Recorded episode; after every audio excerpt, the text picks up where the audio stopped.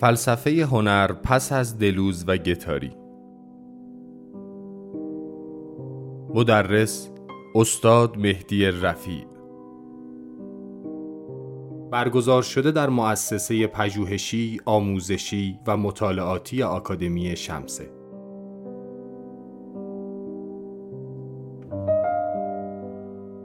این دوره به بررسی اجمالی مفهوم فلسفه هنر در اندیشه دلوز و گتاری و برخی از فیلسوفان پسادلوزی معاصر مانند اریک الیز، استیون زپکه و آن سوانیارک از طریق خانشهای فلسفی آنها از آثار هنری می پردازد. روی کردی که در آن معنای متداول فلسفه هنر به پرسش گرفته می شود. فلسفه ورزی درباره هنر با فراروی از مفهوم متداول نقد هنری به اندیشیدن درباره هنر درون صفحه فلسفه بدل می شود با این پیش زمینه که دلوز و گتاری در کتاب فلسفه چیست سه صفحه هنر، فلسفه و علم را بر اساس معلفه های صفحه ها و رابطه آنها با آشوب از هم متمایز می کنند. آنها به پیروی از خطی نیچه‌ای در مخالفت با قضیه جوزف کاسوت و برداشت مفهوم باور او از هنر هنر پس از فلسفه تقدم هستی شناختی هنر را بر فلسفه تایید می کنند فلسفه پس از هنر. این موضوع منجر به نوعی بازنویسی تاریخ هنر مدرن و معاصر پس از دلوز و گتاری می شود مسیر هنر معاصر با شروع بحران تصویر که به دو شیوه متفاوت با ماتیس و دوشان پاسخ گفته می شود به فروپاشی تصویر می انجامد.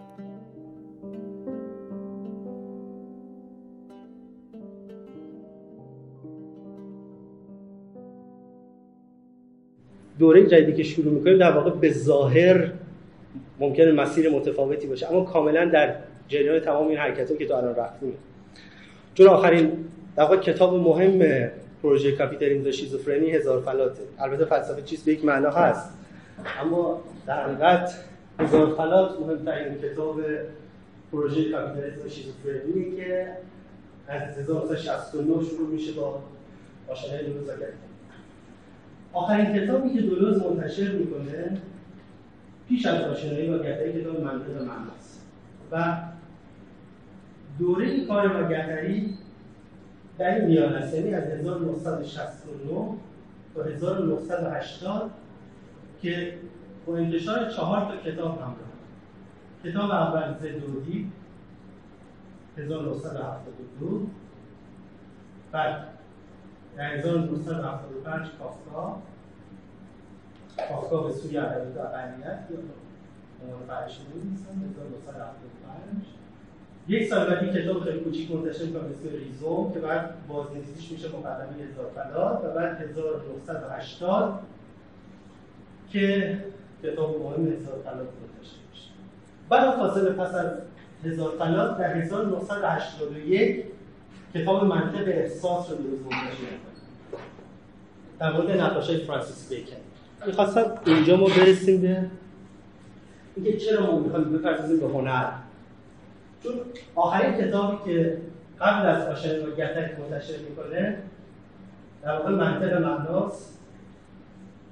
و اولین کتابی هم که بعد از آشنایی با گتاری به طور مستقیم منتشر می‌کنه منطق احساسه یعنی یک در حرکتی وجود داره از منطق معنا به منطق احساس. جایگزینی sense با sensation در مصاحبه‌ای که دلوز در کتاب کوپقله یا مکالمات انجام میده اونجا میگه که من سه دوره در فلسفه من وجود داره. دوره اول دوره های فلسفیه که با آثار مختلف مثل نیچه، برکسون، پروست و دیگران میبرنازه دوره دوم دوره آشنایی با گتریه که پروژه کاپیتالیسم شیزوفرنی و دوره سوم دوره آثار هنریه. در حقیقت ما حالا داریم می‌رسیم به این دوره سوم که دوره آثار هنریه. یعنی ورود به منطق احساس.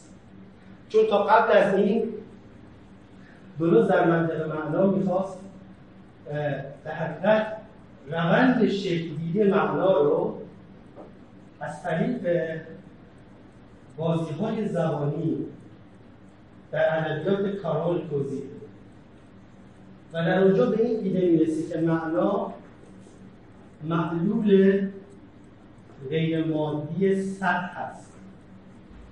این معلول غیر مادی سطح در, حقیقت از این ایده برگرفته شده که اگر فرض کنید ما این رو یک بدن در نظر بگیریم در نظریه که درست نسبت به رواقیون معنا بر اثر رویدادهایی تولید میشه که در عمق بدن ایجاد میشه. این عمق باعث میشه که معنا برسه به سطح و اینجا میشه تاثیر غیر مادی سطح معنا در سطح تولید میشه. از عمق حرکت می‌کنه که در اینجا رویداد اتفاق بنابراین کتاب منطق معنا کتابی که در واقع می‌خواد روند شکلی معنا رو توضیح بده که معنا چطور در ادبیات شکل می‌گیره و اتفاق میفته از طریق اون چیزی که بهش میگه الهام رواقی کارولی. متأثر از ادبیات کارولی. کتاب منطق معنا قرار منجر بشه یک پروژه ساختارگرایانه راجع به معنا همونطور که راجع به لکان صحبت کردیم لکان میگه بهترین کتابی که در طریق ساختار نوشته شده. قرار پروژه پروژه ساختارگرایانه باشه. در مورد منطق من. اما اتفاقی که افتاد چی بود؟ که اون دفعه صحبت کردیم در جلسه چه اتفاقی میفته در منطق معنا آرتو چی میده به دولوز اینجا؟ اون مفهوم اصلی که میده به فلسفه دولوز چیه که کل پروژه رو در زیر رو می‌کنه بدن بدون در اثر آشنایی با در حقیقت کسی که وسط اینجا آرتو آنتونن آرتو به قول آقای ستاری شاعر دیدهور صحنه تئاتر اسم کتابشون هست. آرتو در حقیقت اینجا مفهوم بدن بدون اندام رو مطرح می‌کنه. و در فصل سیزدهم کتاب برای اولین بار اون جمله معروف آرتو در گفتگوی رادیویی در 1947 مطرح میشه. نه بدن نه دهان نه دندان نه ملی نه هنجره نه معده نه روده. هم به ترتیب من انسان را آنگونه که هستم خواهم ساخت. یعنی بدنی که کل ارگانیسماش از دست اولین گشایش مفهوم بدن بدون اندام اینجاست در فصل 13 عنوان فصل هست درباره شیزوفرن و درباره شیزوفرن و دختر کوچک. حالا چرا درباره شیزوفرن و دختر کوچک؟ دلیلش اینه که از دید دولوس دختر کوچک شیزوفرن و شاعر هر سه در سطح انقلابی زبان قرار می‌گیرن.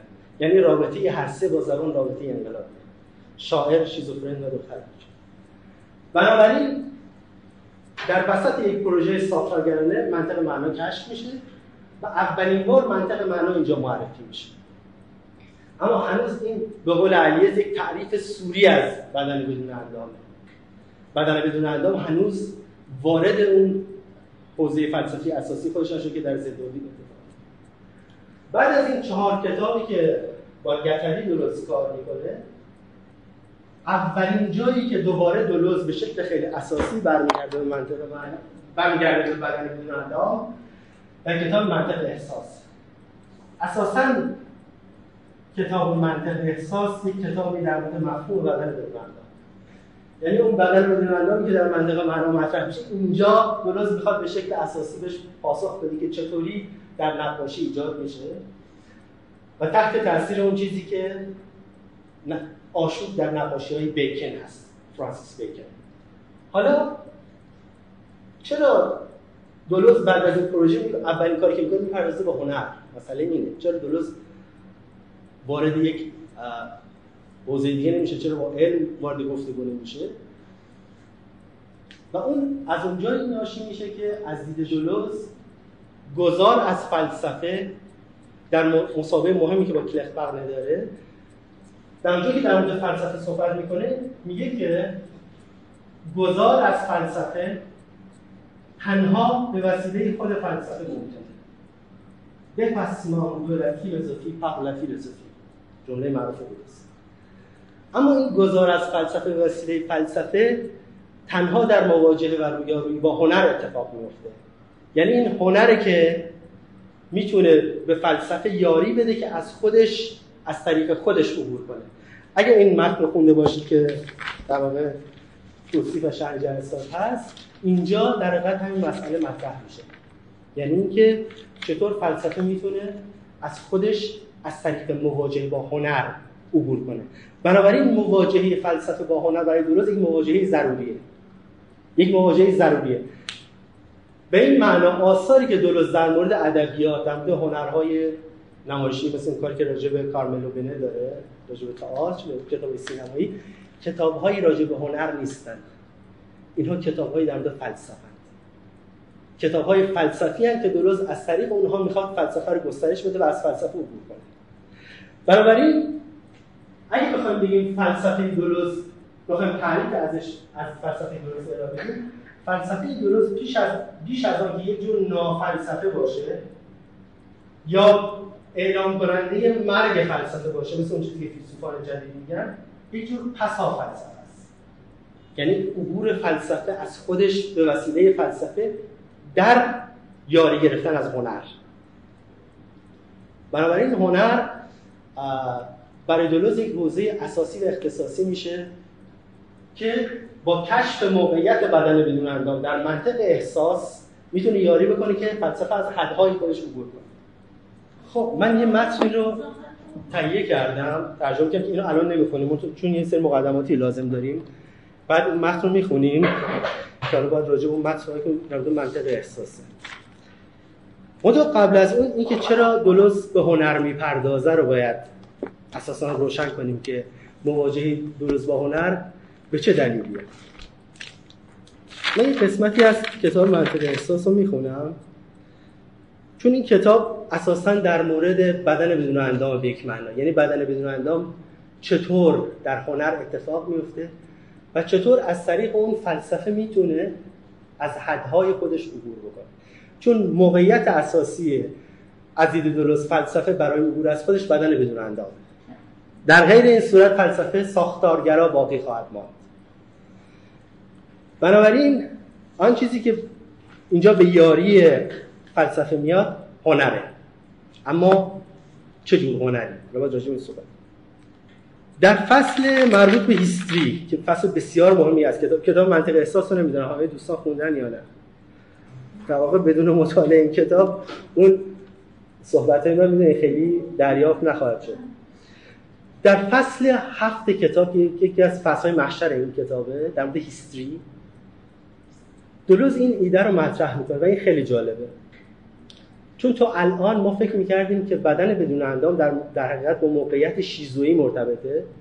اما در فصل هفت درست تلاش می‌کنه بدن بدون اندام با مفهوم هیستری توضیح بده و مرتبطش می‌کنه با هیستری در نقاشی این اولین باره که دولوز میره سراغ روان نجندی منتها روان نجندی به شکل کاملا متفاوتی یعنی هیستری که نه بر اساس الگوهای روان پزشکانه تعریف میشه و نه روانکاوانه. بلکه یک هیستری بالینی متعلق به نقاشی از اینجاست که دولوز در فصل هفتم مفهوم بسیار جالب زیبایی شناسی بالینی رو مطرح می‌کنه. و اگه دقت داشته باشیم این در یک تنه زدن و یک تقابل بسیار مهم با مفهوم زیبایی شناسی انتقادی آدورنو یعنی از در حالی که آدورنو مفهوم زیبایی شناسی انتقادی رو مطرح می‌کنه دولوز بدون اشاره مستقیم به آدورنو هر چیزی دست می‌ذاره روی مفهوم زیبایی شناسی بالینی با مف... از طریق مفهوم هیستری در نقاشی که این بار این هیستریه که مرتبط میشه با بدن بدون اندام.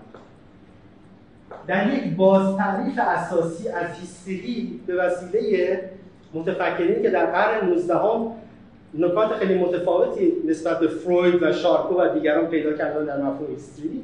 یک هیستری هنری دلوز اینجا مطرح کنید که از طریق بدن بدون اندام اتفاق میفته و مرتبطش می‌کنه با اون فیگورهای تجریف فیگورهایی که حالتهای فرج, فلج و حالتهای به دفرمه دارن.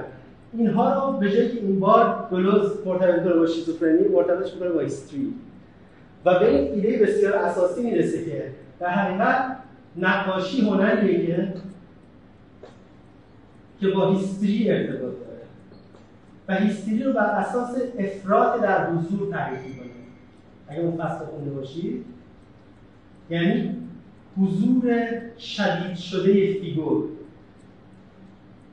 در حالی که موسیقی رو مرتبط می‌کنه با شیزوفرنی. اینجا موسیقی با شیزوفرنی مرتبط میشه نه نقاشی. نقاشی مرتبط میشه با استریم.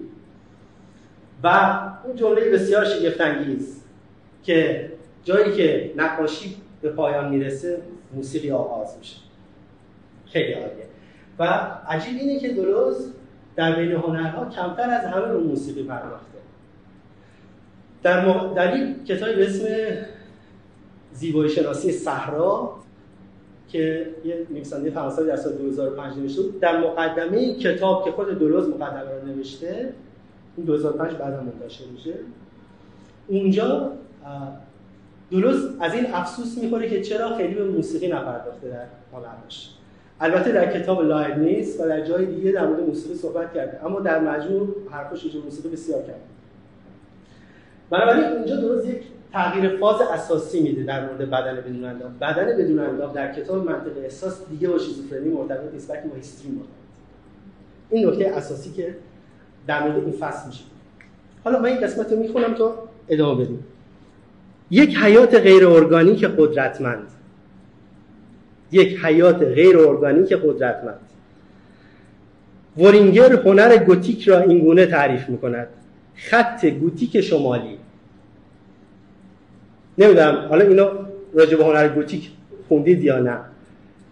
راجع به صحبت می‌کنیم که در هنر گوتیک در حقیقت آن چیزی که مهم هست خطوط عمودی خطوط vertical و خطوطی هستند که از نقاط به سمت بینهایت پراکنده میشن. و اون چیزی که وورینگر ویلهلم وورینگر بهش میگه واریاسیون های خط. یعنی خط یک خط نامتعادل و خطی که از مسیر به اصطلاح دگرگونی دگرگشتن متفاوت شدن تغییر جهت دادن تغییر مسیر دادن. و تمام اون معلفه هایی که درست پیش از این با مفهوم خط گریز راجع صحبت کرده حالا تبدیل میشه به خط گوتیک. به این دلیل هم بهش میگه خط شمالی که مرتبط با هنر شمال اروپا است. این اصطلاحی که ویلهم بورینگر تاریخدان آلمانی هنر معرفی می‌کنه. خب حالا حالا که بحث وورینگر شد پس بلافاصله به سه تا متفکر اساسی. تاریخدان هنر اشاره کنم که روی نظریه دلوز در زیبایی شناسی تاثیر گذاشتن نفر اول؟ هاینریش ولفلین تاریخدان سوئیسی تاریخدان هنر سوئیسی. ویلهلم وورینگر متفکری که راجع صحبت کردیم. و نفر سوم که بسیار مهم هست آلویس ریگل. آلویس ریگل. البته من تو این متن آلمانی نوشتم که با تلفظ فرانسه در فرانسه نوشتم ولی آلویس تلفظ آلمانیش در تو اتریشی بوده تلفظ آلمانیش آلویس ریگل است ویلهلم وورینگر تاریخدان آلمانی و تاریخدان اتریشی. این سه نفر سه شخصیت بسیار مهمه که در نظریه زیبایی شناسی درست تصویر داشتن این مفهوم حیات غیر ارگانیک قدرتمند رو درست از بورینگر می‌گیره. حیات غیر ارگانیک این چیزی رو به خاطر شما نمیاره؟ چیزی به خاطر شما نمیاره؟ حیات غیر ارگانیک قدرتمند تخم مرغ. تخم دیدن هزار فلان. منتها با چه مفهومی؟ تخم مرغ برای چیز درمانشون میدن؟ برای چه مفهومیه؟ حیات خود دوباره درست از طریق دیگه می‌خواد مفهوم بدن بدون انداز توضیح بده. در مفهوم حیات غیر ارگانیک قدرتمند این همون حیات بدن بدون انداز. در جمله بسیار مهمی در همین کتاب منطق احساس که در توضیح این مفهومیات اینه که این ارگانیزم ها نیستن که باعث حیات بدن میشند بلکه ارگانیزم ها حیات رو محبوس می‌کنن. بدن می‌تونه بدون ارگانیزم حیات داشته باشه. و اون بدن بدون اندام اون جمله معروف رو در کتاب منطق احساس می‌کنه بنابراین دولوز دوباره می‌خواد از طریق دیگه ای حالا دوباره بدن بدون اندام که قبلا هم در منطقه معنا کار کردیم و هم با گتری به شکل کاملا متفاوتی مطرح بکنه و این بار از طریق بیکن. از طریق مفهوم فیگور در بیکن. فیگور دقیقا معادل نقاشانه بدن بدون اندام برای درست در نقاشی بیکن که حالا راجبه صحبت بکنیم خب اینو بخونم. از فصل هفتم بسیار معرکه است. زندگی شیوه های نزدیک شدن مبهمی به بدن بدون اندام را فراهم می آورد الکل، مخدر، شیزوفرنی، مازوخیزم و غیره. اما آیا می توان واقعیت زنده این بدن را هیستری نامید؟ و اگر چنین باشد به چه معنایی؟ یک موج با دامنه متغیر در سرتاسر سر بدن, بدن بدون اندام سیلان می‌یابد و نواحی و سطوح را بر طبق تغییرات دامنه تعریف می‌کند. ببینید می‌خواد یک تعریف ماتریالیستی از احساس بده. احساس چطوری تولید میشه در بدن؟ یک موجی با دامنه متغیر روی سطوح بدن منتشر میشه و برای دلوز بدن سطح نه اندام. این نکته بسیار مهمه. بچه اساس بر اساس مفهوم اسپینوزایی بدن. چون مفهوم اسپینوزایی بدن به این شکله که بدن دیگه دارای اندام ها نیست بلکه بدن دارای سطوحه. بدن دارای آستانه هاست دارای درگاه هاست دارای نقاط اتصاله. بنابراین بدن به شکل کاملا متفاوتی تعریف میشه. خواهش این موجها یا می‌تونه از بیرون بیاد یا از درون. یعنی حتی که بخوایم فرویدی هم نگاه بکنیم در هر چیزی می‌تونه باشه. مثل اون cathexis فرویدی اون cathexis فرویدی اگه خاطرتون باشه اون cathexis یا از بیرون میاد تحریک. تحریک یا از بیرون میاد یا از درون میاد. دو راه که بیشتر وجود نداره. اما در هر حال این در سراسر بدن منتشر میشه و زمانی که بدن اینو ادراک می‌کنه تبدیل میشه به احساس. این نیروه در حقیقت. فورسه. این فورس یا از درون میاد وقتی که بدن این نیرو رو احساس می‌کنه اون زمان مثلا دیگه شک میگه اون زمان محقق میشه. حالا در ادامه رو اگه بخونیم فکر کنم یه بهتر میشه متوجه شد. وقتی موج در سطحی به خصوص با نیروهای خارجی مواجه می شود احساس پدیدار می شود یک اندام از طریق این مواجهه تعیین و تعریف می شود تعریف اندام یعنی اندام چطوری تعریف میشه؟ اندام از طریق برخورد موج با یک مانع در اندام برای جلوز اینطوری اندام یه چیز پیشا پیش معین و پیشا پیش وجود داشته نیست. به خاطر همینه که دلوز از اندام های موقت صحبت می‌کنه. بدن بدون اندام در بدن بدون اندام در زیر اندام های موقت وجود داره. اندام ها موقتی هستند به خاطر که تغییر می‌کنن جاهاشون. و همین در شما وقتی نقاشی بیکن رو نگاه می‌کنید دهان میره در یک سمت دیگه پا میره در یک جای دیگه. این دقیقا موج احساسیه که جایگاه اندام ها رو تغییر میده و اندام ها جاشون عوض میشه. بنابراین این احساس در سطح بدن منتشر میشه. حالا یه بار دیگه می‌خوام یک اندام از طریق مواجهه تعیین و تعریف می شود اما یک اندام اما این یک اندام موقتی است که تنها در مدت زمان عبور موج یا حرکت نیرو ادامه می و جابجا می شود تا, تا در جای دیگر جای گیرد. یعنی هر جا اون موج رفت اون اندام هم باش میره. اندام اون چیزی نیست که ما داریم. این چون موج میچرخه بنابراین جای پا عوض میشه جای دست عوض میشه و کل بدن سیستمش عوض میشه و تبدیل میشه به یک بدن بدون اندام. حالا روی این بدن بدون اندام میشه کار کرد. حالا چرا دلوز اساسا به این می‌پردازه؟ چرا باید به بیکن پرداخت؟ دلوز فیلسوف بسیار دقیقیه. یعنی برخلاف اون چیزی که همیشه می‌خوان نشون بدن که انگار مثلا درست همینطوری داره یه سری کارهایی می‌کنه. مثلا حالا خوشش اومده یک کتاب راجع به بیکن نقاشی بنویسه یک کتاب راجع به سینما بنویسه که اساسا مسئله این نیست. چرا دلوز می‌پردازه به بیکن پرسش اساسی ما اینه. چرا دلوز به متفکر دیگه ای نمی‌پردازه بعد از پروژه کاپیتالیسم و شیزوفرنی برخلاف این سراغ بیکن یک دلیل بسیار مهم. درگیری اساسی با کانت که دلوز از آغاز تا انتها داشت. و در این کتاب دوباره ادامه پیدا می‌کنه. تحت دو تا پرسش. دو تا پرسش اساسی این دو تا پرسشن که در حقیقت تعیین می‌کنن که ما چرا باید بریم به سراغ بیکن و رفتن به سراغ بیکن چه سودی برای ما خواهد داشت؟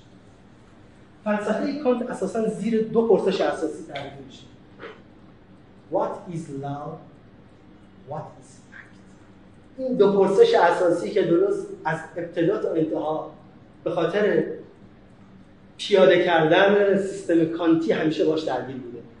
چون آخرین مقاله هم که یکی از آخرین مقالاتی هم که درست منتشر می‌کنه در کریتیک و کلینیک راجع به کانت که حالا بهش می‌رسیم. دو پرسش اساسی در فلسفه کانت وجود داره. یکی این که قانون چیست یا به عبارت بسیار دقیقتر حق چیست؟ حق. منظور حقوقه فلسفه حقوق. و فکت.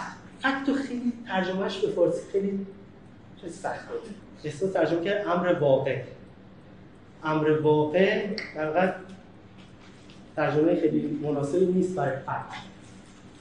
واقعیت بعضی ترجمه میگن واقعیت عینی بعضی میگن واقعیت موجود. عدیب سلطانی ترجمهش کرده بوده. با استفاده از یک از متنهای ناصر خسرو دکتر محمد حیدری منوی ترجمه باشار رو براش گذاشته حالا همین رو گزینه رو در نظر بگیریم. ولی ما فعلا میگیم واقعیت این خاطر که خیلی باشه. این دو پرسش اساسی رو کانت مطرح می‌کنه. که تحت این پرسش اول در فلسفه حق شکل می‌گیره. فلسفه حقوق چیست؟ و تحت این پرسش دوم اون چیزی شکل می‌گیره. اما اسمش فلسفه حس.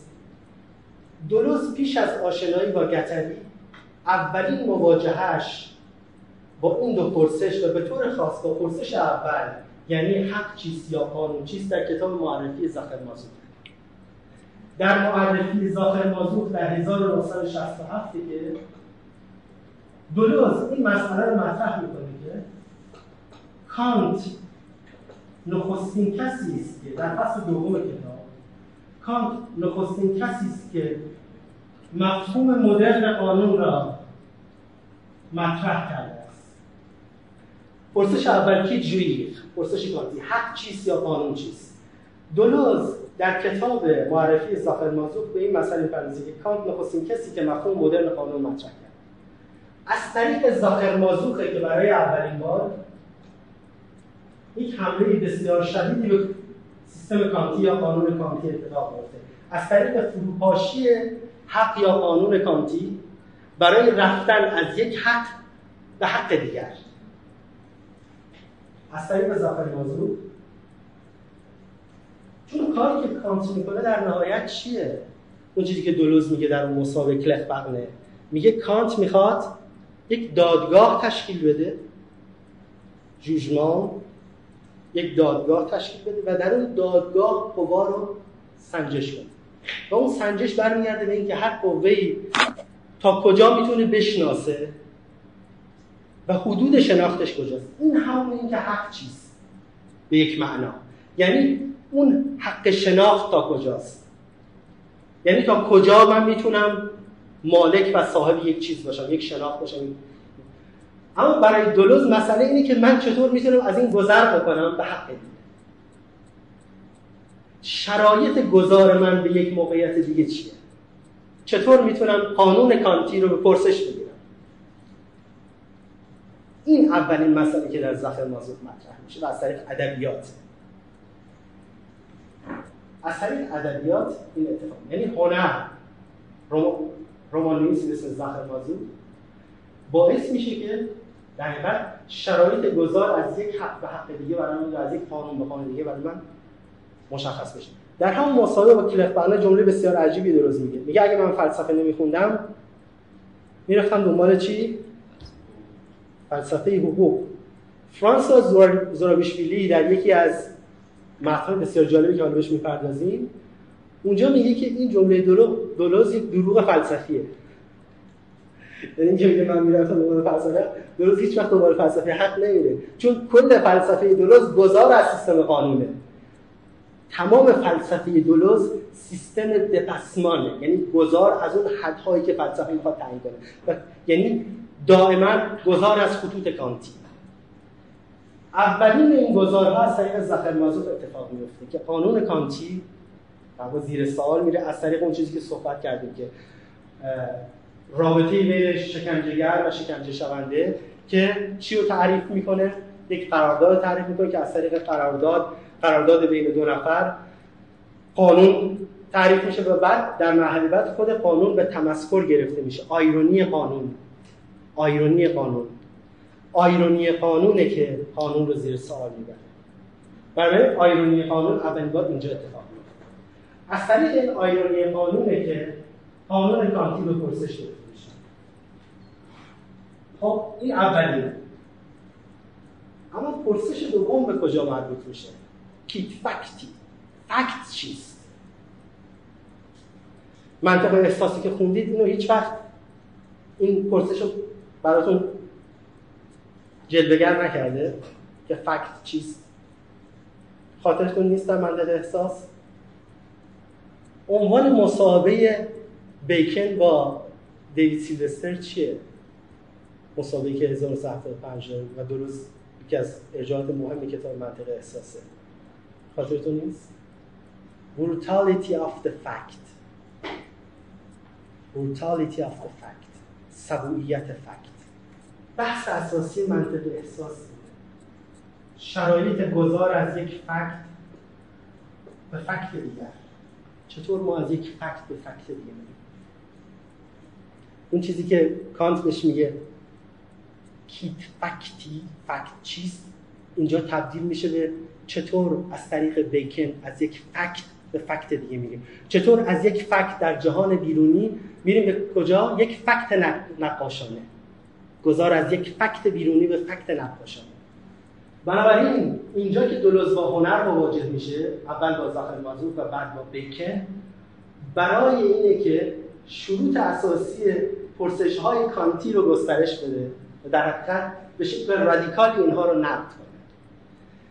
پرسش اساسی کتاب منطق احساس اینه از اینجا شروع میشه فکت چیست و با گذر از فکت به فکت در یک جایی حالا من نقاشی بیکن آوردم نمی‌دونم فکر کنم بشه بشه نمایشش داد.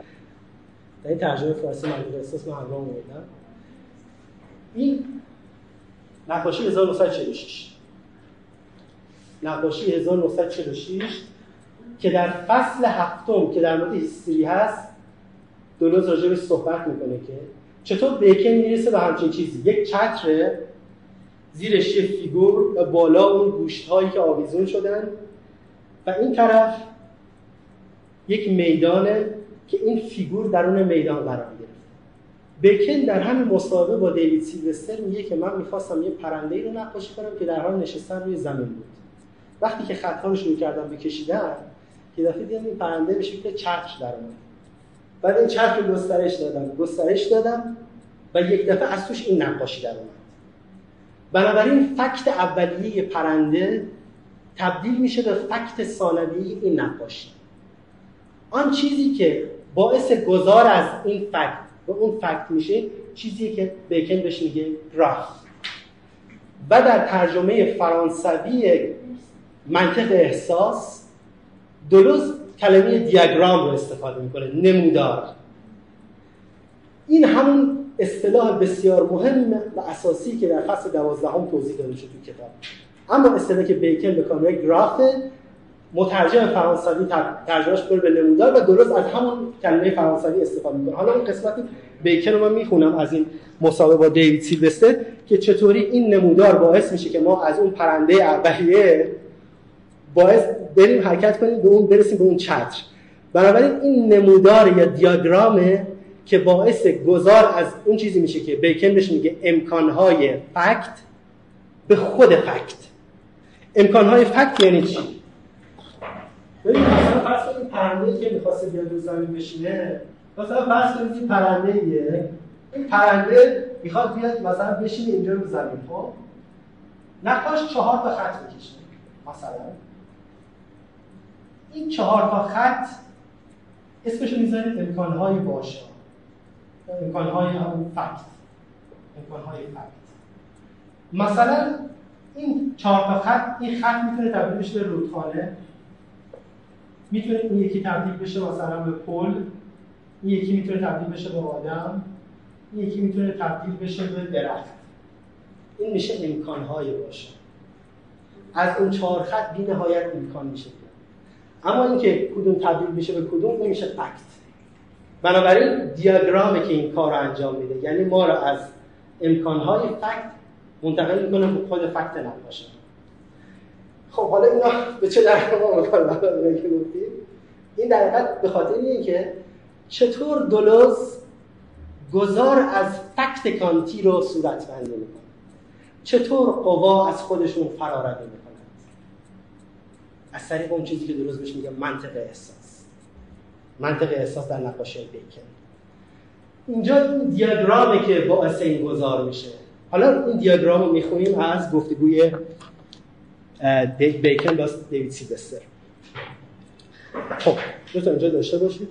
این مسابقه این صفحه 56 مسابقه انگلیسیه که خب به زبان انگلیسی دیگه اصلا مسابقه.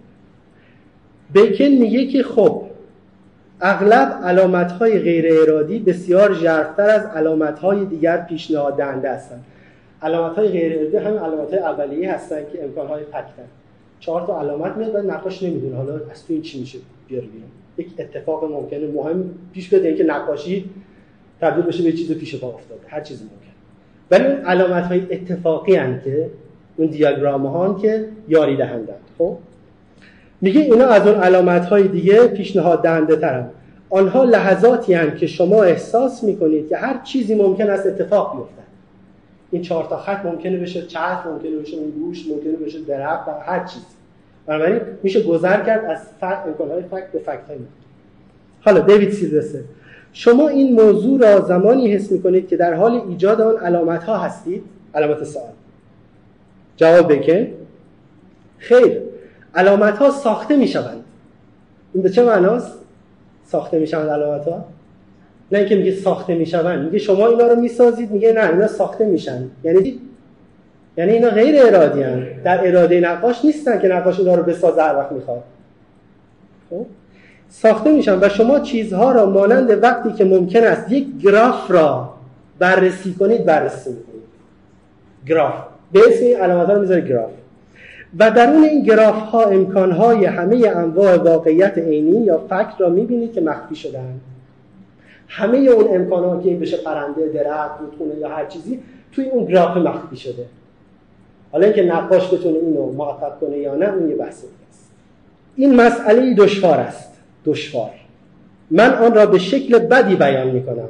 چون خود یکی این کلمه که من گفتم گراف کردم نمی‌دونم که مناسب است یا نه ولی اینطوری به ذهنم می‌رسه. اما شما می‌دانید که برای مثال اگر درباره یک پورتره بیاندیشید ممکن است یک زمان دهان را در جای دیگری بگذارید. مثلا پورتری پیکاسو رو در نظر بگیرید. بینی ها چطورن؟ مثلا فرض دهن کجاست نمی‌دونم پیشونی کجاست اندام ها عوض میشه یا نقاشه دیگه. ممکن است یک زمان دهان را در جای دیگری بگذارید اما ناگهان از طریق این گراف می‌بینید که دهان می‌توانست از یک سمت صورت به سمت دیگر برود. اینجا تو ترجمه فارسی که توی کتاب منطق احساس اشتباه ترجمه کرده. Right across. این right across رو ترجمه کرده رفتن به سمت راست. غلطه. Right across. گفته دهان میشه آفرین. از یه طرف رفتن به طرف دیگه میشه. Right across. مترجم فارسی ترجمه کرده دهان رو به سمت راست. این right across به این معناست. این right به معنی راست نیست. اینو فکر کرده که مثلا این right مثلا یک جدا در که این یک فعل فعلای مرکب اینا. right across مثلا right across the street. یعنی درست اون بر خیابون رو به رو درست اون بر. right across یعنی رفتن از یه جهت به جهت دیگه. اینجا میگه که می‌تونید شما اون گراف به شما می‌تونه بگه که این دهن از یک جای ببرید بذارید یه جای دیگه. اون گراف می‌تونه بهتون بگه. اینجا تو ترجمه فارسی اشتباه کرده دقیقا, دقیقا غیر ارادی. خب تا اینجا بودیم که و به طریقی شما ممکن است دوست داشته باشید که بتوانید. اینجا خیلی مهمه. در یک پورتره ظاهر را به صحرا بدل کنید. خب مثلا فرض کنید شما دارید پورتره می‌کشید اینجا مثلا. مثلا شما فرض کنید دهان که باید اینجا باشه مثلا بذارید اینجا. این دیاگرام یا گراف به شما میگه که چه, چه امکانهایی برای جابجا کردن دارید. یعنی از یه جایی ببرید به یه جای دیگه کاملا اونو تغییر بدید. بعد اینجا ممکنه که میگه این پورتر رو تبدیل بکنید به صحرا. ظاهر یک صحرایی وسط این باز بشه وسط این سر خیلی عجیبه. وسط این سر یک صحرا باز بشید که در این حالی که پورتره به صحرا هم شبیه باشه. این که یه پورتره هست که بیکن کشیده که پورتره خانمه که لایه ها و نوارهای مختلف رنگی چهرهش کاملا اصلا تقسیم بندی کرد. انگار شما با یک جهانی که در اون چهره باز شده رو بیرو هستید بنابراین این صحرا وسط سر یا وسط صورت باز میشه. در این حالی که شبیه پورتره هم هست دقیقا. خب.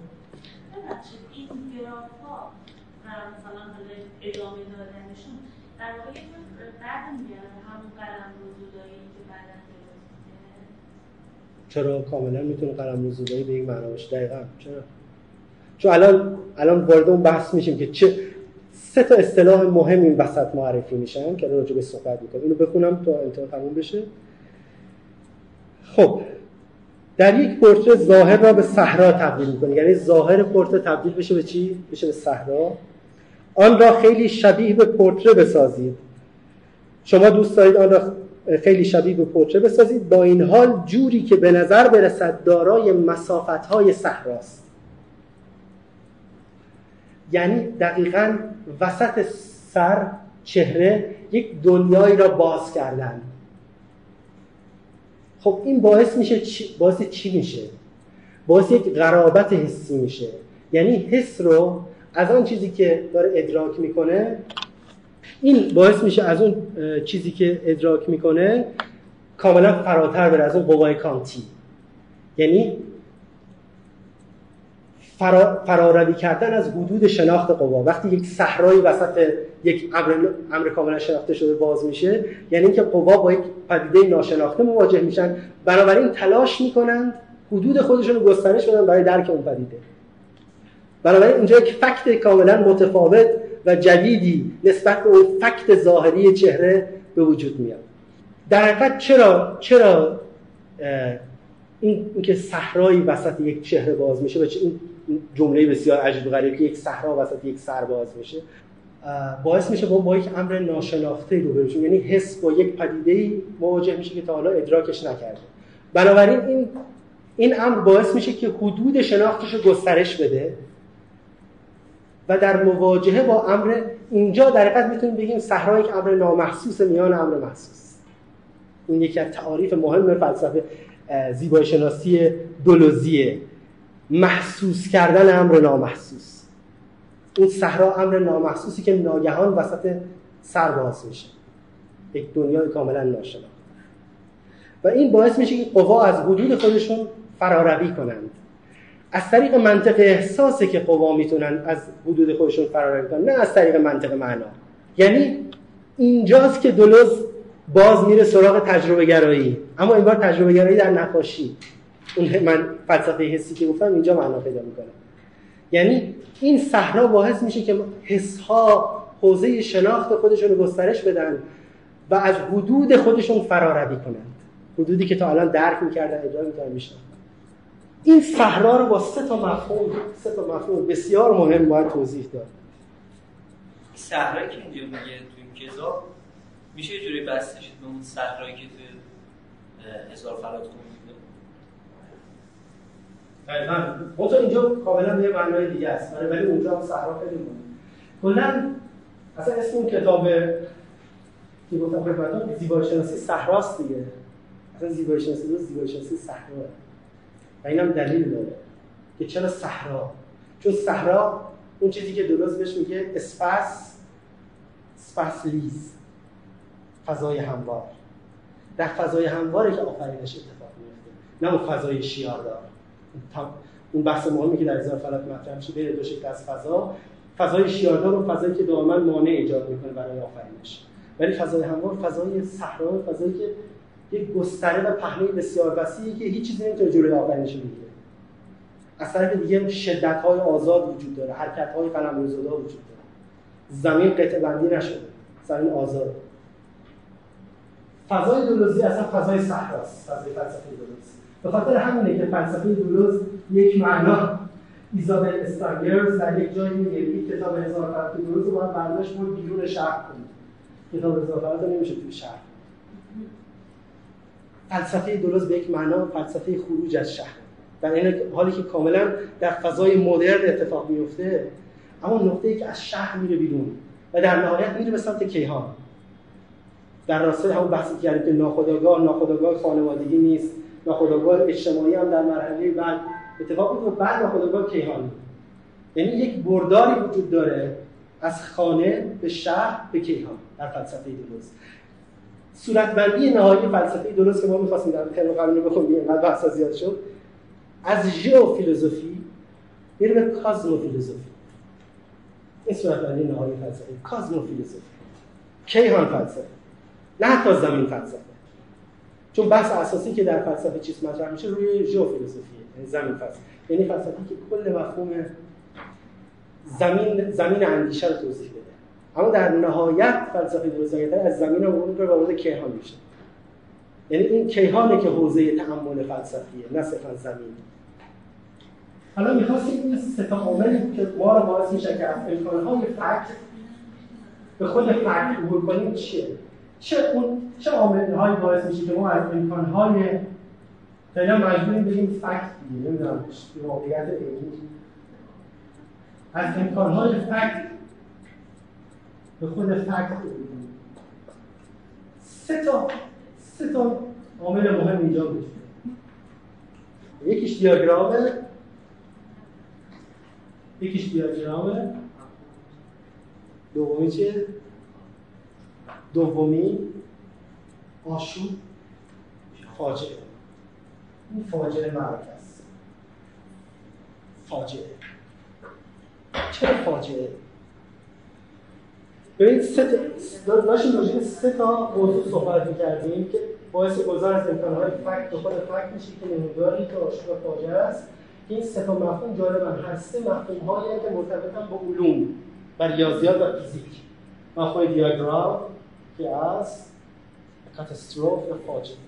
و جالب هر سه تا مفهوم تو ریاضی به یک معنای وجود دارن. آشوب تقریبا توی فیزیک ولی این دو تا مفهوم داشتم اینو می‌گفتم خدمتتون که تا الان اون متنی که راجع به دلوز دیدم در مورد مفهوم فاجعه ندیدم که اشاره کنه که مفهوم فاجعه از کجا میاد این وسط. چطور این مفهوم فاجعه در منطق احساس مطرح میشه؟ دیاگرام تو وجود داره. دیاگرام از خود بیکن میاد. و دو تا در حقیقت دو تا چیز پیچیده دیگه هم داره که یک از یک سمت از طریق فوکو میاد و از یک سمت دیگه از طریق گتری. با اون کارهایی که روی زبان شناسی چامسکی کرده بود گتری و مفهوم دیاگرام در گتری. و فوکو از طریق بحثی که مطرح می‌کنه در کتاب نظارت و تنبیه من ترجیح میدم اینو نظارت ترجمه کنم تا مراقبت. نظارت و تنبیه.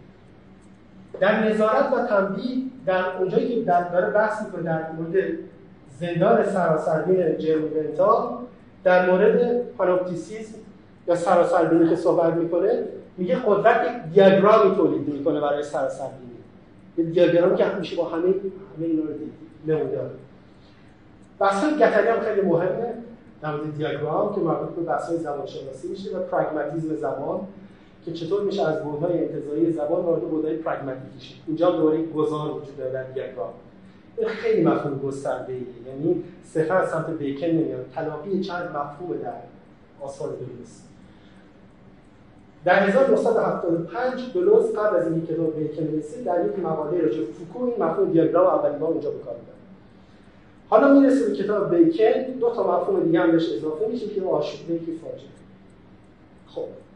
آشوب در حقیقت که در کتاب فلسفه چیست به شکل خیلی مهمی توضیح داده میشه ریشه اساسی و خواستگاه هنره. هنر چیه؟ ترکیب بندی آشوبه تعریفی که دولوز و گتاری در فلسفه از هنر ترکیب بندی آشوب. بنابراین این امکانهای آشوبناک fact در مرحله بعد تبدیل میشه به آفرینش هنری از طریق ترکیب بندی یا کمپوزیسیون. کمپوزیسیون که پیدا می‌کنه وارد فکت میشه. اول آشوبه. آشوب دیاگرامی آشوب نموداریه و بعد وارد بحث ترکیب بندی میشه. در مورد فاجعه چطور؟ این فاجعه کلمه بسیار مهمیه. که تا الان من ندیدم هیچ از این کسی که درست کار کنم بگم این کلمه از کجا اومده در این مخرج این کلمه به اعتقاد من از آثار یک ریاضیدان فرانسوی گرفته شده. به اسم ون توم که در 1968 یک تئوری رو مطرح می‌کنه به اسم تئوری فاجعه در ریاضیات. در اوایل دهه هفتاد نظرات خیلی مهمی مطرح می‌کنه که کتاب های ریاضیاتی می که برای عموم نوشته میشه نه برای متخصصان. و باعث میشه که خیلی ریاضیاتی که مطرح می‌کنه از اون بحثایی که راجع به مفهوم تکینگی مطرح می‌کنه و بحث دیگه گسترش پیدا می‌کنه در بین غیر متخصصان. و درست و گتری تحت تاثیر آثارش قرار می‌گیره. اولین ارجاعاتی که جالب درست میده یکی از مفهوم های دیگه همین ریاضیدان هست به اسم پژواک یا رزونانس در منطق معنا. ببخشید در کتاب تفاوت تکرار که اونجا به نظر میسه درست بلا فاصله این بحثاشو گرفته ولی اونجا رو بحث پژواک رزونانسه. و اونم به این شکلی که رابطه بین دو تا سری سری آ الف سری الف و سری ب رابطه این دو تا سری که مثلا در سری دارها و سری مدلول ها بود از طریق پژواک برقرار میشه. اینها پژواک می‌کنن در همدیگه و با همدیگه مرتبط میشن. حالا ما نمی‌خوام وارد این بحث بشیم تو بحث چیه ولی به نظر می‌رسه که درست اولین بار اونجا از توم استفاده می‌کنه اینجا هم در کتاب منطق معنا منطق احساس فاجعه مرتبط با امکانهای فکتیه که می‌تونه محقق کنه یک نقاشی تبدیل بشه به یک اثر شاهکار و می‌تونه تبدیل بشه به اون چیزی که بشه میگه لجنزار. کلمه بیکن یعنی از شاهکار تا لجنزار فاصله ای وجود داره که اسمش از فاجعه. و مواجهه نقاش با فاجعه که آیا می‌تونه این فاجعه رو پیاده بکنه؟ در اثر یا نمی‌تونه؟ جالبه که ژاک ریبت یه فیلم بسیار زیبایی داره به اسم زیبای مزاحم. 1991 یه فیلم چهار ساعته راجع به نقاشی. خیلی عالیه در یک گفتگویی که بین نقاش جوان و شخصیت اصلی نقاشی که تو فیلم هست صورت می‌گیره نقاش جوان می‌پرسه از اون نقاشه که آیا شده تا حالا بخواد یه نقاشی رو بهتر بکنید خوبتر کنید روش بکنید بزنید خرابش بکنید؟ یاره بارها شده که من خواستم مثلا این نقاشی رو بهتر بکنم. بعد اصلا بهش بودم به جانب این همون چیزی که بیگن میگه. در این قسمتی از مسابقه دیویسی بسته میگه که من یه زمانی می‌خواستم روی نقاشی کار می‌کردم می‌خواستم حال هواشو بهتر کنم و اینا. روش ادامه دادم کار کردم بعد تبدیل شد چیز در داخل به در نخور انداختمش بنابراین فاجعه این وسط این فاجعه وجود داره.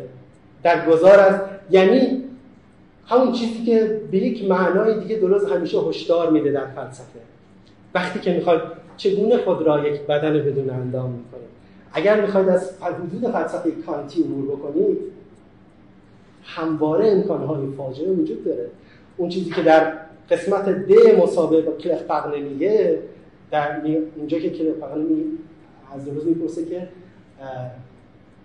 آیا هیچ وقت فکر کردید به پیامدهای انتشار کتاب زدودی که مثلا یه عده از این دانشجوها فرض کنید رفتن معتاد شدن و یه عده می‌دونم الکلی شدن و حالا بعد درست از این چون واقعا بعد از سال گرفت واقعا عجیب غریبه. یعنی و به نظر من آزار داد سوالا.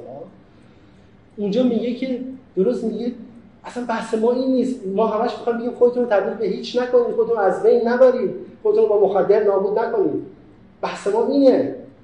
بحث ما این نیست که اگه زدودی میگه باید از اون خطوط عبور کرد برید برید مثلا حالا خودتون رو از بین ببرید با مخدر که نتونید هیچ کاری بکنید. حتی یه قسمتی هم در مورد در, در, در قسمت ب اونجا که در مورد نوشیدن صحبت می‌کنه در مورد اون دوره الکلیسمی که خود درست داشته و اونجا که راجع به نویسندگان آمریکایی صحبت می‌کنه. مثلا مثل فیتزجرالد یا لوری یا مثلا دیگران که اینها کسایی بودن که تجربه مثلا مصرف الکل یا مخدر داشتن اونجا میگه که اونها یه زمانی فکر می‌کردن که میشه با اینها کاری کرد و بعد دیدن که نه. با چیزهای دیگه هم میشه رسید و لازم نیست که تو این کار بکنی. بنابراین اینجا همیشه در گذار از خط باید مراقب باشیم که چگونه خود را یک بدن بدون اندام می‌کنیم چون خطر فاجعه وجود داره. این فاجعه به یک معنی و اینم برمیگرده. این همون فاجعه که هنرمندی که می‌خواد از خطهای احساس عبور کنه باش روبرو ممکنه بشه. فاجعه مرگ و انواع اصلا فاجعه های دیگه که وجود داره. بنابراین دولوز می‌خواد این گذار از حدود کانتی رو برای ما خیلی دقیق روشن کنه و دوباره بعد از زدودی در کافکا در هزار فلات و حالا در کتاب فرانسیس که منطق احساس داره اینو منطق براش درست می‌کنه. نکته اساسی دولوز اینه. این یک منطقی پیدا می‌کنه که چطور میشه از خطوط فراروی کرد بدون که خودمون رو نابود کنیم. چون ما که نمی‌خوایم در اون کامن سنس باقی بمونیم و نمی‌خوایم به قول درست تبدیل بشیم به هیچ. می‌خوایم از خطوط فراروی کنیم اما اینجا وسط یک موقعات یک فاجعه وجود داره. بنابراین حالا اینو پیوند بزنیم با سه تا سه طریق مهمی که در نقاشی مدرن یا معاصر وجود داره که درست راجع صحبت می‌کنیم. اونا چی هستن؟ یه چیزی که تو فصل رو فکر کنم میگه که نقاشان از همه هنرمنده یعنی هنرمنده دیگه این کار نمی‌تونن می‌کنن فقط نقاشان که آشوب رو در آغوش می‌گیرن و در از همین سوال که چون که باقی جوری دارن گذر می‌کنن. آشوب رو می‌بینن ولی نقاش کسی هستن که این آشوب رو در آغوش می‌گیرن. دقیقا. آشوب. آشوب دقیقا اون نقطه ای که خیلی ازش اجتناب می‌کنن اونجایی که خاطر همین میگم میگه هنرمند نزدیکترین چیز به مواکه نزدیکترین کسب مواکه چون مواک خیلی میترسن که بیفتن توش از بین برن خود بیکن زندگیشو بکنه؟ میشه زندگی که اصلا یه جایی باشه؟ خیلی زندگی سختی باشه بیکن. زندگی عجیبی باشه. بنابراین دقیقا. شاید هنرمند شاید نقاشی از همه بیشتر.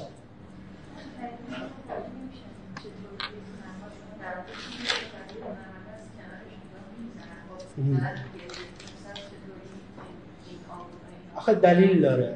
دلیل داره دلیل داره اون تعریفی که درست از نقاشی میده نقاشی هنریه که بیشتر بیشتر از تمام هنرها منطق احساس آشکار می‌کنه. و شما وقتی با منطق حس سر کار دارید با یک منطقی سر کار دارید که منطق غیر خردگرایان است. آره اون بحث هست. آره آره اون طریق دست. الان بحثی که وجود داره اینجا ربطی به دست و اینا نداره. بس الان اینه که وقتی شما با یک منطق غیر خردگرایانه سرکار دارید شما نمی‌دید سرانجامش این چی میشه. آیا از فاجعه سر در میاره یا شما تبدیل میشید نمی‌دونم به یک آدم مثلا عادی مثل دیگران یا چه اتفاقی میفته از دید نه خرد اصلا هنرها هیچ کدوم خردگران اون معنا منتها نقاشی یک عرصه خاصه برای درست یعنی عرصه که عرصه اختصاصی منطق احساسه. به خاطر اینه. حالا ممکن مثلا کسی بگه نه عرصه اختصاصی منطق احساس شعر مثلا. یکی بگه نه موسیقیه. برای دلوز عرصه اختصاصی منطق احساس جایی که منطق احساس به اساسی تجلی پیدا می‌کنه جایی نیست جز نقاش. به خاطر همین نقاش در یک نزدیکی به فاجعه قرار داره. اگر اثر هنری رو خراب بکنه ممکنه یه بلای سر خودش بیاره مثلا. مثلا یعنی چون خود خودش در اون هم اثر است. نمیگم هنرمندای دیگه ممکنه برای کلا هنرمندا با این مواجه هست به خاطر که حوزه‌ای که باش رویارویان حوزه منطق غیر خردگرانه است. معلوم نیست این به کجا بره. کجا برسه چه اتفاقی بیفته. چون هنرمند دستخوشه. دستخوش یک فضای دیگه است. فیلسوف نیست که مثلا بشینه مثلا نه مثلا کار خوبی نیست مثلا رو راجعش فکر کرد. هنرمند اینطوری نیست. چون با حس با, با من... وقتی به سزا نقاشی رو بر اساس چی تعریف می‌کنه؟ یه چیزی هست که نقاشی رو باش تعریف می‌کنه سزا. از دید سزا نقاشی یعنی چی؟ نقاشی یعنی منطق حس. این اصطلاح اصلا مال سزان مال دولوز نیست. برای دولوز جوهر نقاشی با منطق حس تعریف میشه منطق احساس.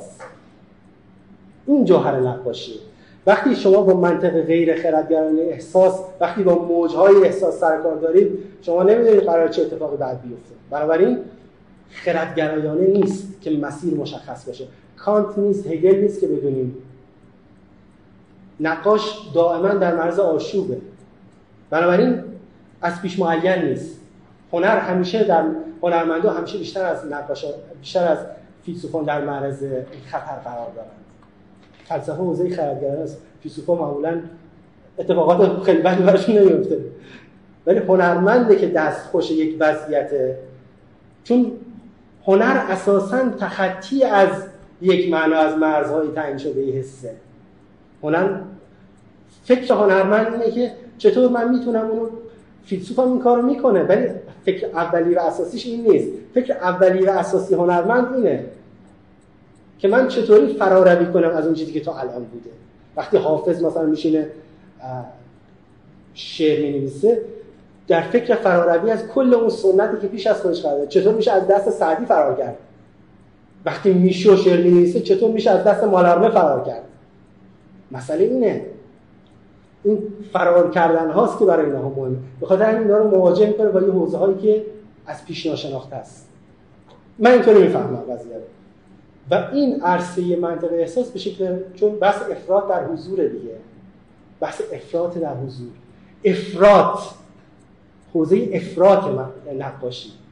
مخصوصا تو بیکن که دیگه اصلا از سطح پای نقاشی همش افراد از رنگگذاری گرفته تا فیگور تا نمی‌دونم تا موقعیت. اصلا فاز نقاشی بیکن رو فاز افراد داره حرکت می‌کنه. بنابراین دائما داره می‌خواد حدود پشت سر بگذاره و این خطره. این مواجه روی با خطر. یه چیزی راجع به هولتون یه جمله رو بگم که این قسمت تموم شه بعد بریم راجع اون سه راه نقاشی. و اون اینه که تو با نظریه پردازی در مورد اینکه اطلاعات از طریق پژواک میان نظام های پویا مانند دو مغز انتقال میابد بحث انتقال اطلاعات بین دو نظام. معنا را به عنوان یک فاجعه نوعی انشعاب یا تغییر ناگهانی در وضعیت سیستم تعریف می‌کنه اینجا معنا رو تعریف می‌کنه اینجا دلوز رو به احساس به عنوان اون آشوب تعریف می‌کنه. یعنی آشوب دیگه با معنا مثل تو مرتبط نیست بلکه با احساس مرتبط. آشوب اساسا در سطح احساس نه در سطح معنا. برای اینجا که از توم می‌گیره اون تغییر مسیرها انشابها که دقیقا مرتبطن با چی؟ با اون خط خط گوتیک. خط گوتیک در کار بیکن. خب؟ حالا می‌خواستیم برسیم به اون ستا در واقع. اون, اون بر اساس اون تقسیم بندی که دلوز می‌کنه در ادامه بحثمون که دوباره وسط بحث قطع شده اینها می‌خواستیم برسیم به اینجا که نقاشی مدرن سه مسیر سه مسیر متفاوت این سه مسیر چی هست؟ این در واقع مرتبط مفهوم دیاگرام یا آشیبه این سه تا مسیر چی هست؟ سه مسیر متفاوت که در منطق احساس راجع صحبت می‌کنه اون سه تا مسیر متفاوت که درست در منطق احساس راجع صحبت می‌کنه چی هستن؟ نقاشی آفرین اکسپرسیونیزم دقیقا. سه تا مسیر متفاوت درست. اولی چی بود؟ نقاشی انتظاری مسیر دوم نقاشی کنشی یا action painting و مسیر سوم مسیر سوم بیکنه ولی اسمش چیه؟ اکسپرسیونیسم فیگورال. خب نقاشی انتظاری دوستان می‌بینن نقاشی انتظاری نقاشی کنشی اکسپرسیونیسم فیگورال. این اصطلاح فیگورال رو دولوز از ژان فرانسوا لیوتار می‌گیره. در کتابی که لیوتار 1971 منتشر می‌کنه به اسم گفتار فیگور. اولین بار اونجا این اصطلاح ژان فرانسوا لیوتار به کار می‌بره. دولوز از لیوتار می‌گیره ولی کاملا تغییرش میده نکته مهمی که وجود داره در این کتاب لیوتار اینه که این کتاب اولین کتاب در فرانسه است که به شکل اساسی نقد ساختارگرایی ارائه میده. این کتاب یعنی قبل از اینکه دولوز ضد ادیپ مطرح کنه بحث نقد رادیکال ساختار رو لیوتار در کتاب گفتار فیگور این بحث رو مطرح می‌کنه.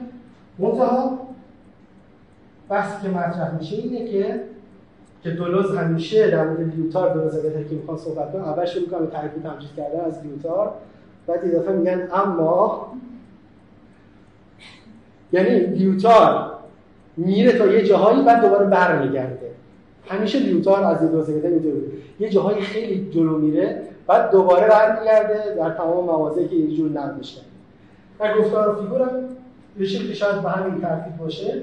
اما مفهوم امر فیگورال که حالا به ما مربوطه در این کتاب مطرح میشه. حالا مفهوم امر فیگورال چیه که در نقاشی بیکن وجود داره؟ می‌تونید دوستان تعریف کنید فیگورالو امر فیگورال؟ بحث این دقیقا هم بحثی که در هزار فلات مطرح میشه که همیشه مقداری از ارگانیزم را باقی بگذارید این بعد, بعد از نقدان که به مطرح میشه و دولوز و گتاری تبیین می‌کنن در مسابقه بعدی میگن که تخریب صد درصد ارگانیزم اساسا کار اشتباهی همیشه باید یک مقداری از ارگانیزم باقی باشه باقی بمونه که ما بتونیم اون ارگانیزم زدایی روش انجام بدیم. چون اگه همه ارگانیزم از بره پس چی ارگانیزم انجام بدیم؟ اینجا به شکلی دیگه اون رو با فیگوراسیون توضیح میده. میگه کل فیگوراسیون رو نباید از بین برد. بلکه این مقداری از فیگوراسیون رو باید باقی گذاشت که دوباره از دل اون فیگوراسیون جدید ایجاد بشه. این تمام اینا درست درست دقیقترین اقلانی ترین فیلسوف تمام جملات و حرفاش ربط داره به کار یعنی یک کلمه به نظر من درست مثلا فرض کنید بپرونه یا اصلا. دقیق کاملا کاملا دقیق سه تا مفهوم اینجا وجود داره. یکی فیگوره. یعنی سه تا نه چهار. فیگور که ترجمهش می‌کنیم پیکره. و فیگوراسیون یا پیکر بندی. بعد امر فیگوراتیو.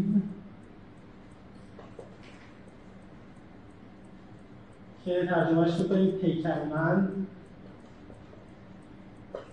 و بعد امر فیگورال. فیگورال.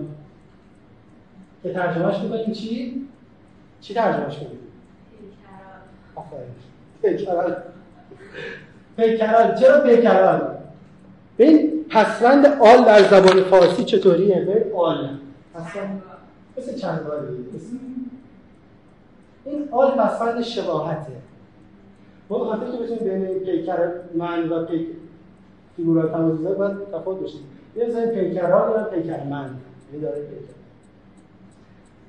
خب حالا با اینا چیکار باید کرد؟ از دید دولوس آن چیزی که در نقاشی مسلط اتفاق میفته اینه که عناصری که در نقاشی وجود دارن بینشون یک رابطه وجود داره که اون رابطه اسمش می‌ذاره رابطه فیگوراتیو یا داستانی. رابطه فیگوراتیو زمانیه که عناصر در یک تابلو رابطه بازنمایانه داشته باشن با هم دیگه و بخوان یک داستانی رو تعریف کنن. مثلا فرض کنید مثل نقاشی کی مثلا مثال بزنید از نقاشی مثلا نقاشی کلاسیک که نمونه خیلی بارزی مثلا مثلا خود یا مثلا خیلی کسای دیگه اینها مثلا در نقاشی کلاسیک همیشه بین عناصر یک جور رابطه گفتگو وجود داره گفتگو و دیالوگ بین عناصر. بیکن می‌خواد رابطه دیالوگ و گفتگوی بین عناصر رو که در نقاشی فیگوراتیو اتفاق میفته مختل بکنه. می‌خواد این رابطه رو مختل کنه. چطوری مختل می‌کنه؟ از طریق فیگوراسیون فیگوراسیون زدایی و تولید امر فیگورال. امر فیگورال فیگورال رابطه بین عناصری که دیگه داستانی نیستن. در اون فصلی که راجع به سه لته است دقیقا این توضیح میده که سه لته ها هر کدوم از لته ها در عین حالی که با لته دیگه رابطه دارن هیچ ارتباط داستان گویانه با هم دیگه ندارن. یعنی رابطه داستانی بین اینا کاملا مختل شده. آفرین دقیقا ریتم. یا ضرباهنگ اون چیزی که جایگزین رابطه فیگوراتیو بین عناصر شده. یعنی رابطه داستانی با ریتم یا ضرباهنگ جایگزین میشه. بنابراین از طریق امر فیگورال بیکن می‌رسه به اون چیزی که می‌تونه با اون فیگور رو چون فیگور در نهایت میشه بدن بدون اندام. یعنی ما باید حواسمون باشه این فیگور خود خود این فیگور بدن بدون اندام نه اون فیگوراسیون دارید این فیگور یا پیکره است که در کار بیکن در نهایت مساوی بدن بدون اندامه مثلا مرد و بچه نقاشی 1963 به پیکره نگاه کنید. فیگور. این حالت های هیستریایی.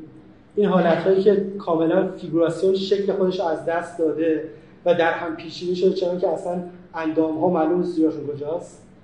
این دقیقا از طریق این امر فیگوراله که اتفاق میفته ببین این پدر و این مرد و بچه این دختر و این مرد آیا می‌تونید یه رابطه مستقیم داستانی پیدا کنید؟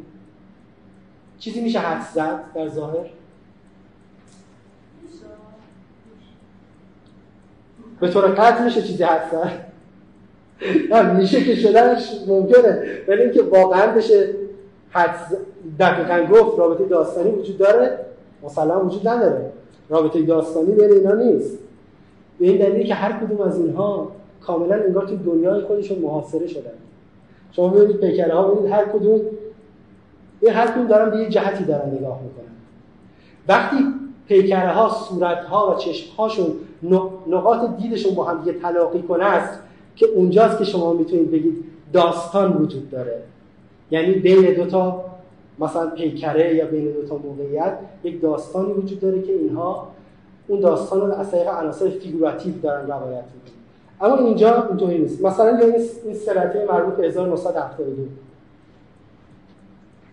1972 ببینید هر کدوم از این لته ها یک چیزی داره یک چیزی داره نشون میده که کاملا با اون یکی متفاوته. و فیگوراسیون زدایی رو کاملا در اینجا می‌بینید.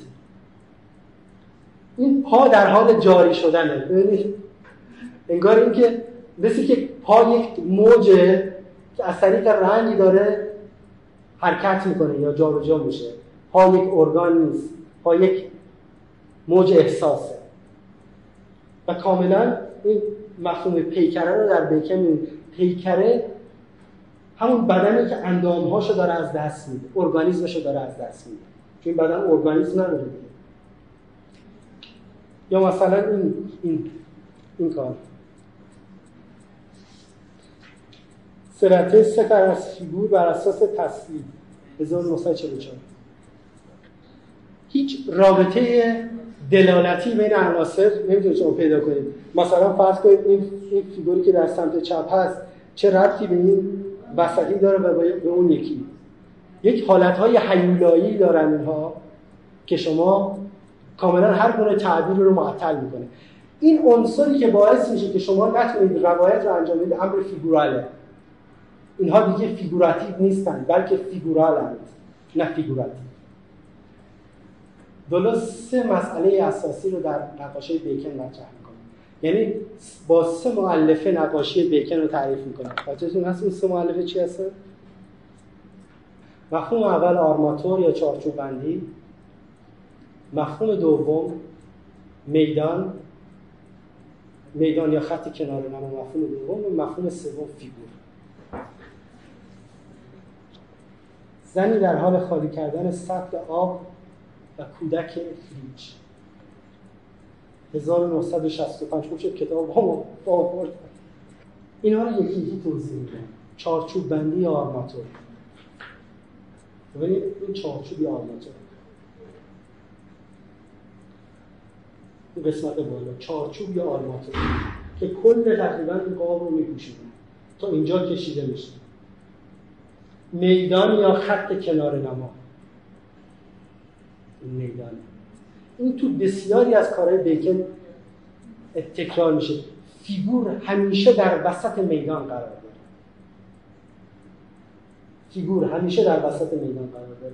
یا اینجا مثلا روی میدان. به هر حال میدان در تعیین موقعیت فیگور خیلی موثره و عنصر سوم خود فیگور. خود فیگورهایی که کاملا از فیگورهای انسانی اصلا خارج شدن. این دقیقا همون بحث فلج هیستریایی رو اینجا بیکن پیاده می‌کنه. یعنی اون هیستریایی که فلج بودن. ببینید چه درک کاملا متفاوتی نسبت به فروید داره در مورد هیستری. در مورد هیستری. هیستری در تفکر فرویدی بر اساس فلج تعریف نمیشه. تعریف هیستری که بعدا لکان کاملش می‌کنه پرسشی در مورد جنسیت. ولی در لکان در در بیکن مربوط به موقعیت فیگورال بدن. یعنی هیستری در بیکن و دولوز مرتبط میشه با بدن و اون بحثی در شبگرد شبگردی های هیستریک ها می‌کنه. کاملا با نسخه فرویدی هیستری متفاوت.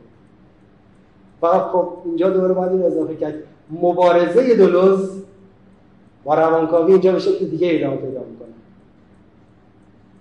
اینجا به شکل کاملا متفاوتی مبارزه ادامه پیدا می‌کنه و اون به صورت تعریف جدیدی از هیستریه که با هیستری فرویدی کاملا متفاوت.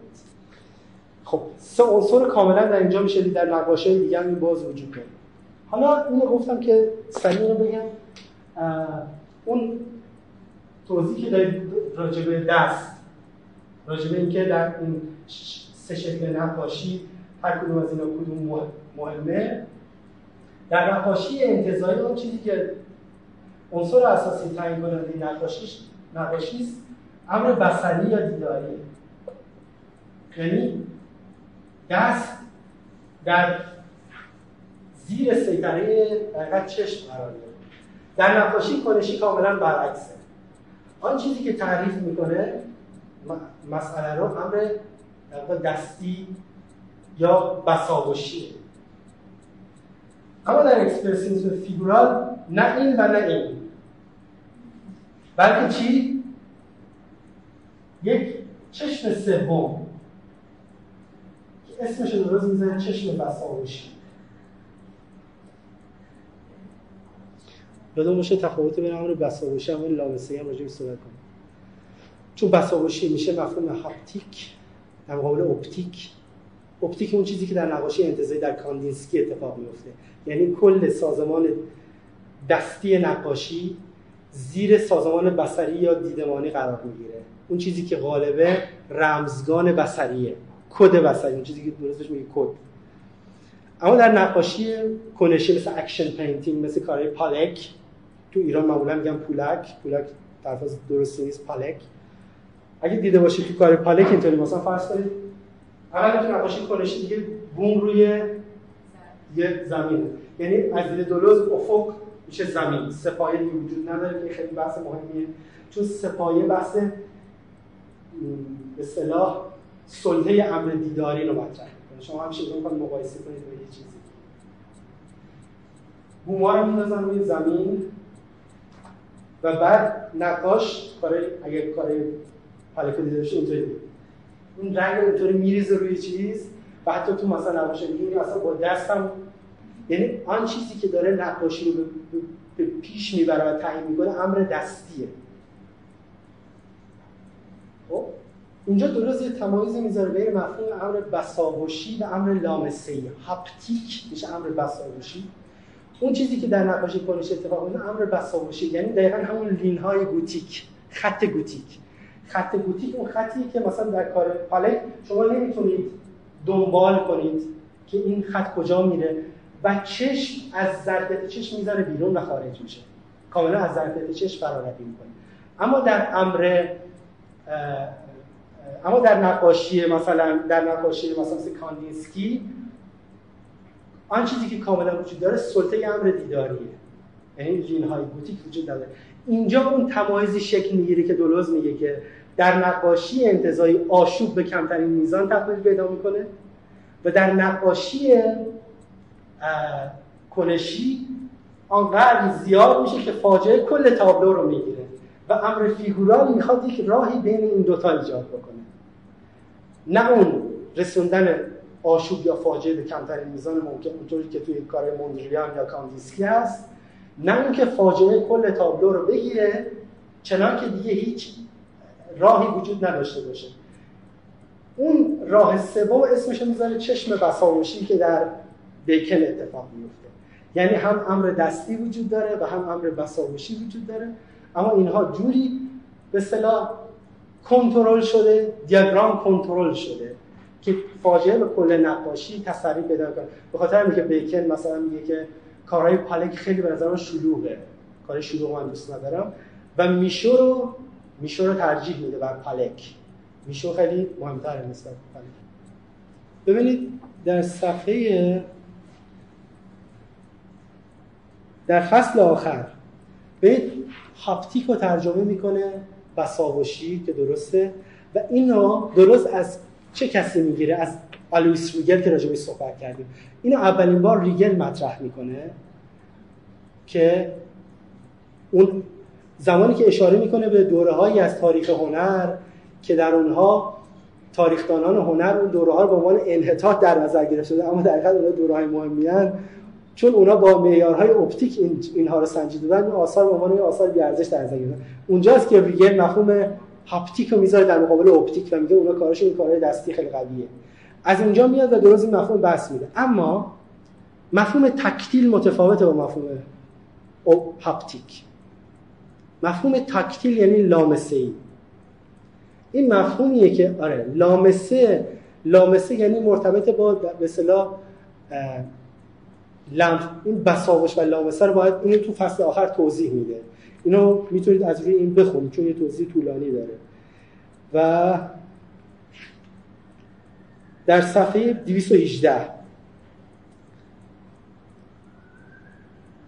حس بینایی بیشتر یک فضای بصری ایدار را توسعه می‌دهد و قصد, قصد می‌کند که اشکالش را از طریق یک رمزگذاری بصری فرارچنگ آورد لیکن این فضای بصری دست کم در مراحل آغازینش همچنان نشان دهنده مستاقهای دستی است که با آنها متصل است.